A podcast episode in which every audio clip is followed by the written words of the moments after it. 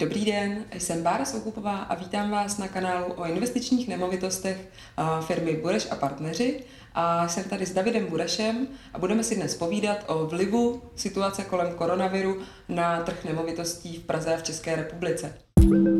Investice do nemovitostí s Davidem Burešem. Tento podcast vám přináší společnost Bureš a partneři. Ahoj Davide. Ahoj. A my tady žijeme s koronavirem už půl roku, jsme teď v říjnu dva tisíce dvacet. A prosím tě, popiš mi, jak ta situace od března až teďka do října ovlivnila fungování vaší firmy a celý trh s nemovitostmi. To je dobrá otázka, protože posledního půl roku bylo velká jízda, jízda cen a jízda informací, které lidi se mohli dočíst o tom všem, co se děje, ale je potřeba to vzít trošku ze širšího kontextu. Koronavirus je něco, co ovlivnilo ekonomiku. Někdy na konci března, dubna nám to na nějaký čas tu ekonomiku zavřelo a došlo to do situace, že z nějakého počátečního strachu najednou všichni zůstali doma a nemohlo se dít nic. Takže konkrétně u nás ve firmě třeba došlo k tomu, že nám končily byty, kdy se někdo měl stěhovat, ale my jsme to nemohli pronajímat, protože se nesmělo chodit na prohlídky. Takže se nám v podstatě jakoby celá ta situace zašpuntovala, zastavilo se to všechno, přibývaly nám byty, které jsme měli neobsazený a čekali jsme, až budeme moct vůbec zase obnovit činnost. Což se stalo po nějakých jeden a půl dvou měsících. A takhle to vlastně bylo na trhu jako v celé republice. To jsme nebyli my výjimka. Ale to, k čemu v mezidobí došlo, tak bylo úplný zastavení turismu. Mm-hmm. A to sebou přineslo pro nás tady v Praze konkrétní situaci v tom, že my jsme najednou viděli, že velké množství bytů z Airbnb se zastavilo a přesouvalo se na dlouhodobý pronájmy. Takže během chvíle jsme tady měli dvou, dvou až dvou a půl násobek počtu bytů v nabídce, který předtím tady nebyly. To v tu chvíli vedlo k tomu, že velká část klientů si mohla velmi dobře vybírat, taky si vybírala, takže běžně chodili na deset patnáct prohlídek, okamžitě začaly padat ceny, protože takový ty byty v Karlíně, v Holešovicích a podobně, tak nám začaly ovlivňovat rázně cenu směrem dolů, která, která se okamžitě projevila na tom trhu. A na první pohled to znamenalo mnohem těžší pronajímání těch bytů. Kapitola sama o sobě jsou byty na Praze jedna, kde došlo k propadu téměř o padesát procent, někdy i o více jak padesát procent. Tam bylo velké zjištění, který, který se z mýho pohledu mohlo očekávat, že Češi na Praze jedna nechtějí bydlet. Takže v tuhle chvíli z nějakých asi třicet bytů, kterými jsme tam přenášli do dlouhodobých pronájmů, tak bylo pouze asi tři čtyři osoby, kteří si to jako Češi pronajali. A jinak všichni ostatní jsou cizinci, jsou to expati, jsou to mladí lidi, kteří nemají auto, nemají děti a tak dále.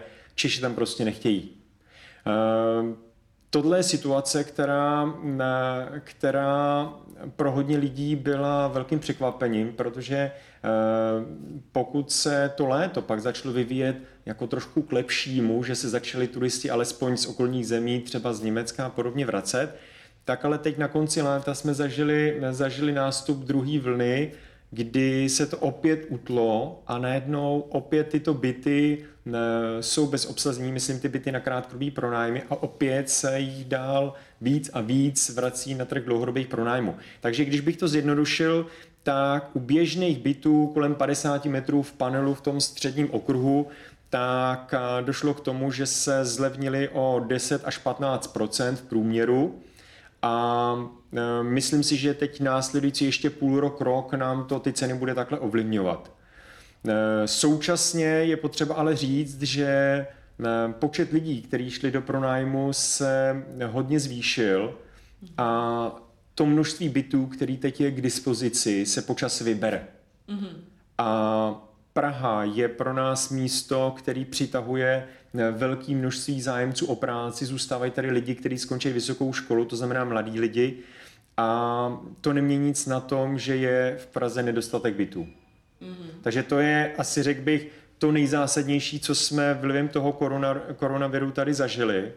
A možná současně s tím je dobrý se podívat na to, že ceny, kupní ceny těch bytů na pozadí pořád rostou.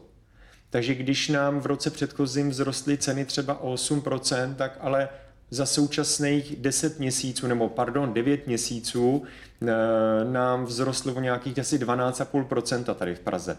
To znamená extrémně hodně. Což si všimlo hodně lidí, kteří očekávali, že po první vlně půjdou ceny dolů. A to mm. se nestalo. A, takže abych si to srovnala, v tomto roce nám aktuálně klesly ceny nájemních bytů, ale ty přesto očekáváš, že v dlouhodobém horizontu uh, ty nájmy zase porostou a že dává smysl uh, do bytu investovat. Ano, já jenom to opravím, klesla cena nájemného, ale vzrostla cena těch bytů, mm-hmm. a to dost razantně, takže uh, z mýho pohledu uh, má cenu investovat do bytů na pronájem teď, okamžitě a nic neodkládat. Ano, ono může se stát, že třeba za půl roku, když se prohloubí ekonomická krize, uh, takže budou klesat ceny. Ale jde o to, kde ty ceny budou klesat. To, že máme za poslední čtyři, čtyři roky sto procent nárůst kupní ceny třeba v Ústí nad Labem, kde není proto vůbec žádný důvod a táhla to jenom poptávka investorů, tak já si nemyslím, že v dobrých lokalitách Prahy by k tomuhle mělo dojít. Neočekávají to žádný banky, neočekává to nikdo ani z investorů. Ano, ve slabých lokalitách i v Praze může dojít ke snížení, ale tohle to jsme viděli už po minulý finanční krizi dva tisíce sedm dva tisíce osm, kdy byly místa třeba na Černém Mostě, kde došlo k docela zásadnímu propadu, ale v zajímavých místech ten propad byl buď nulový, nebo, nebo naprosto minimální. Mm. A to už mluví o tom, jak je dobrý investor při výběru toho svého bytu, jestli si vybírá ve vhodné lokalitě, anebo to neřeší. Pro informaci vhodných lokalit v Praze jenom asi dvacet pět procent území. Mm-hmm. Takže to je rozhodující. Já ve svém okolí sleduju ta očekávání, protože um, mluví se v médiích o, o těch změnách hodně, o krátkodobé pronájmy, mm. um, úprava sazeb hypoték a tak dále. A na tom trhu já mám pocit, můj laický, že jsou očekávání vlastně na obou stranách těch majitelů těch bytů, kteří vyčkávají, jestli se situace zlepší, mm-hmm, nechtějí ty mm-hmm. byty pustit, a těch investorů, kteří uh, mají kapitál a čekají, že ty byty zlevní. Je podle ano. tebe reálné, že ty byty opravdu zlevní? Já si myslím, že to moc reálný není v, v Praze, na dobrých místech, jak jsem řekl před chvilkou, to neočekávám, protože je potřeba si uvědomit, že je tady hodně faktorů, který, který nám ovlivňují tu cenu. Koronavirus není něco, co by změnilo délku vyřizování stavebních povolení pro developery. To se nemění. Současně se nemění nic na tom, že do Prahy každý rok přichází deset až dvanáct tisíc lidí, ale developři v průměru postaví nebo jsou schopní postavit kolem tři a půl až čtyři tisíc bytů. Současně se nemění nic na tom, že výhledově máme mít levný úrokový sazby. Žádná země v Evropě v tuhle chvíli nebude předpokládána minimálně v dalších třech, pěti letech ty sazby nějakým způsobem zvyšovat. Máme tady, máme tady nedostatek aktuálně bytů, který se odhaduje něco kolem dvacet tisíc. To znamená, i kdyby někteří e, lidé se přestěhovali z Prahy mimo na předměstí Kladno-Beroun, tak si nemyslím, že by to vyřešilo situaci. Mm-hmm. Jak vidíme, nevyřešilo to v tuhle chvíli ani uvolnění bytů z krátkodobých pronájmů, kde se jednalo o několik tisíc bytů, který se vrhly na trh.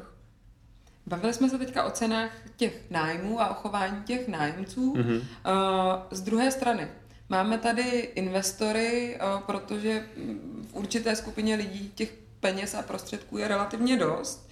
A jak je to s těmi byty, které, které ty vlastně vyhledáváš pro tvoje mm-hmm. klienty? Jak jsi zmínil, je dost důležité, aby ten byt byl vhodný pro investici. Je to ano. něco jiného, než když já si hledám byt, ve kterém chci žít, mm-hmm. a třeba potažmo jenom beru i nějaké parametry, aby byl vhodný pak případně na pronájem. Jak je to s nabídkou bytů? Jak se pohnul ten trh? Máte Těch bytů dost, je jich málo?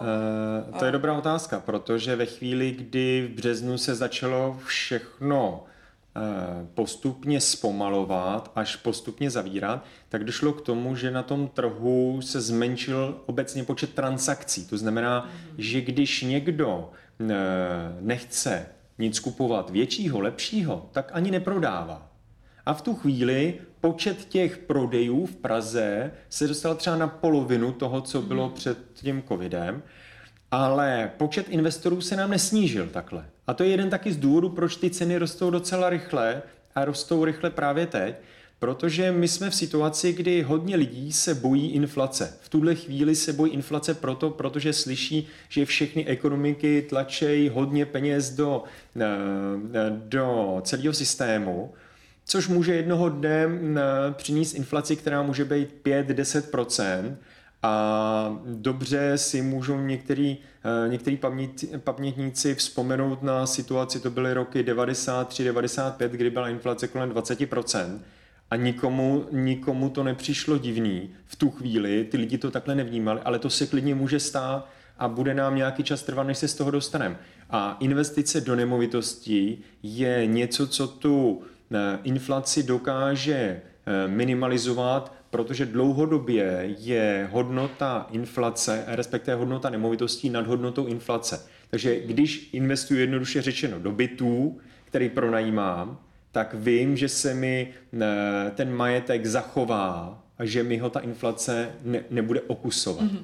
Jako když mám peníze na běžném účtě, protože já rád dávám takové přirovnání, kdybych před dvaceti lety měl milion s kupní sílou milionu, tak dneska po dvaceti letech si za ten milion koupím asi jako za tři sta sedmdesát tisíc mm-hmm. před, před, oproti té hodnotě předtím. Když bych před dvaceti lety koupil byt za milion korun, to by tehdy byla tři plus jedna tady v Praze v panelovém bytě, v panelovém domě, tak dneska by měl hodnotu přes pět milionů. I když bych odečet inflaci, tak by to bylo někde tři celá osm milionů. To znamená, že to, jestli inflace mě dostane na kolena a hodnota e, mýho majetku se bude snižovat, v podstatě je to ne- nezastavitelný proces, anebo ta moje hodnota majetku bude narůstat, o tom rozhoduju já, co s těma penězma udělám. Když je nechám na účtě, tak prohrávám, protože inflace se nezastaví. Takže dostali jsme se sem od otázky, jak je to s tou nabídkou těch bytů. Mm-hmm. A pokud říkáš, že těch transakcí je méně, to znamená je méně bytů v nabídce, chápu to dobře, cena bytů roste procentuálně, si říkal za těch devět měsíců, nebo něco přes dvanáct procent dokonce. No.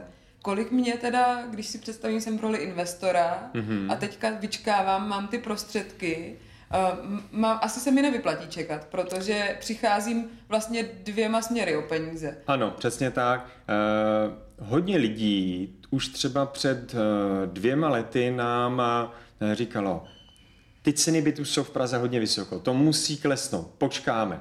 Ty lidi počkali třeba rok a co zjistili? Zjistili, že za ten rok ty ceny vyskočily třeba o dvě stě až tři sta tisíc na padesátimetrovém bytě. Mm-hmm. Ale současně za celý ten rok nepřijímali ty peníze z toho pronájmu, který mohli přijímat. Takže vlastně na dvou místech ztráceli. A současně jejich věk je o rok vyšší, což znamená, že úvěr, který si na to můžu vzít, bude kratší ve většině případů, protože jsem prostě o rok starší. Mm-hmm. To znamená, proti investorovi jdou všechny tyto otázky.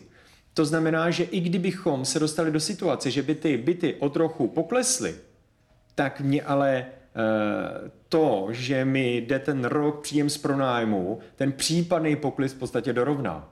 Mm-hmm. A neočekávám, že byt na dobrém místě by měl klesnout o dvacet procent. To si nedokážu představit, co by se muselo stát. Hlavně důležitý pro mě je vědět jednu věc. Já, když jsem v roli investora, tak já ten byt chci koupit a nikdy neprodat. Protože mně jde o to, abych přijímal ty peníze z toho pronájmu. A ty chci přijímat dlouhodobě. A důležitý pro mě je, aby když si na to i beru tu hypotéku, tak abych ji mohl splácet dlouhou dobu a tím pádem po malých splátkách a každý měsíc mi zůstávalo co nejvíc peněz. Takže tam je hodně faktorů, který do toho hraje roli, a když někdo řekne, tak já počkám, až ty byty klesnou, tak většinou se dostane do situace, že ty peníze mu ležejí na účtě. Takových klientů máme hodně, kdy ty lidi to odkládali několik let, aby pak zjistili, že už nemají třeba na čtyři byty, ale jenom na tři byty. Bohužel, protože, protože ceny, ceny šly nahoru. Rostou, třeba se nám v minulosti i trošku zpřísnily podmínky na... To říkáš správně, tohle totiž je dost zásadní bod. Před časem centrální banka oznámila těm běžným hypotečním ústavům, že musí být přísnější při výběru klientů. Musí hodnotit některé parametry, takzvaný D T I, D S T I, to teď není podstatný, ale došlo k tomu, že pokud někdo předtím si mohl půjčit třeba na pět bytů, tak najednou měl jenom na dva nebo na tři. I když měl úplně stejný příjmy. A to nikdo z nás neví, co bude za tři nebo za pět let.